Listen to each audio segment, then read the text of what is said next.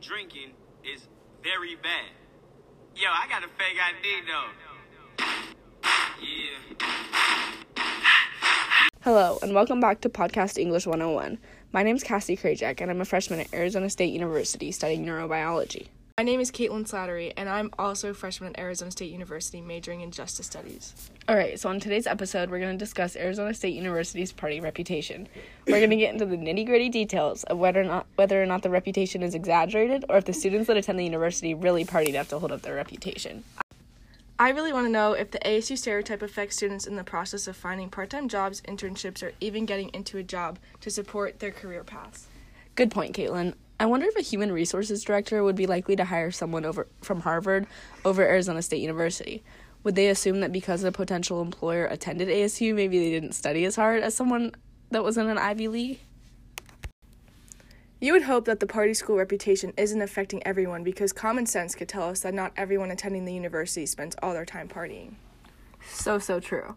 But before we get into that, I spent some time polling and surveying students that I stopped at the bottom of the bridge and asked how many days a week they spend partying versus studying. I did this so I could get a consensus as to how much time ASU students actually spend partying. That would be very helpful to figure out if the reputation is even real. Also, keep in mind, I didn't want anyone to get in trouble, so all the input is anonymous and you won't hear any names. All right, let's hear what the students have to say. How many days a week do you think you spend partying and drinking? Um, 0.5. 0.5 out of 7. All right. And how many days a week do you think that you like study and do homework? Define study. Like anytime that you have to do schoolwork or like sit down at your desk and get some stuff done. Uh, say like 5 out of 7.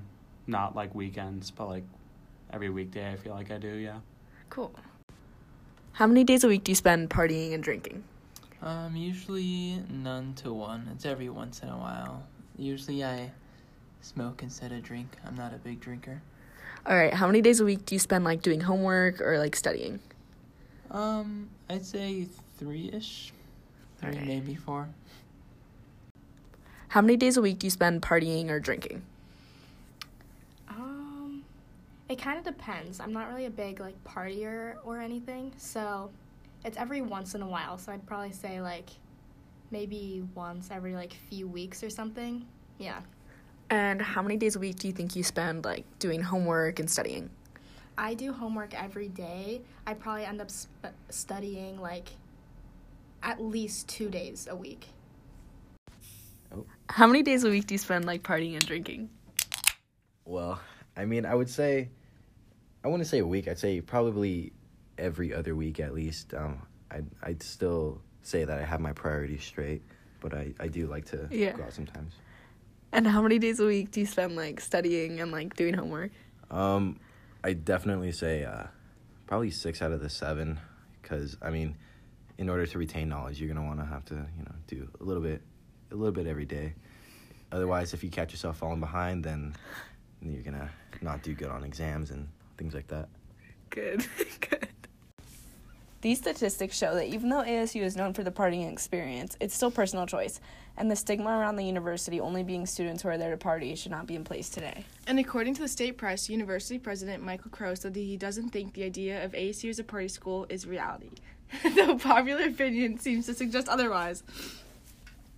I think that it's a good point to think about. You can party at any school, so what makes Arizona State an elite party school? In reality, as Michael Crow would say, if you're looking for four years of booze and drug filled parties, you can go to any school. College is really up to you and what you choose to place yourself in. That's exactly how I see it too. It is totally up to you what you spend your time doing in college. That is why ASU's party reputation should be rethought. I don't think the public should see ASU as any more of a party school than a small college in Idaho, because in the end, it's all up to you and the group of people you surround yourself with. There's been a recent story that I just learned about that occurred this last Monday, November 11th, that I think is very relevant to what we're talking about today. An Arizona State student was found dead at the Greek Leadership Village after being at a fraternity party. The investigation is ongoing and no other evidence has been released. Super sad to hear, and my apologies to everyone who knew the student. Adding this evidence to answer our question is actually very beneficial. Some people would argue that this is clear evidence that ASU is a party school, though sadly, this happens in more colleges than we guess. A San Diego State student was found dead November 11th. A Cornell student was found dead on November 17th. Both of these because the students attended a fraternity party. So, looking back into the polls and statistics that we have talked about today, I would not say that Arizona State University's party reputation really holds up. You can turn any college experience into a crazy one. It's up to you and where you place yourself in college. I believe the reputation really stems from how many students that attend the school. As of 2019, ASU is considered the largest U.S. university and continues to grow year by year. So, really, what we're trying to say is size doesn't matter. You can take your college experience to any level, no matter where you live or what college you attend. Thank you for listening to Podcast English 101. My name is Caitlin Slattery. And I'm Cassie Krajak. Tune in next week to find out which STD is most likely to be found in an ASU student.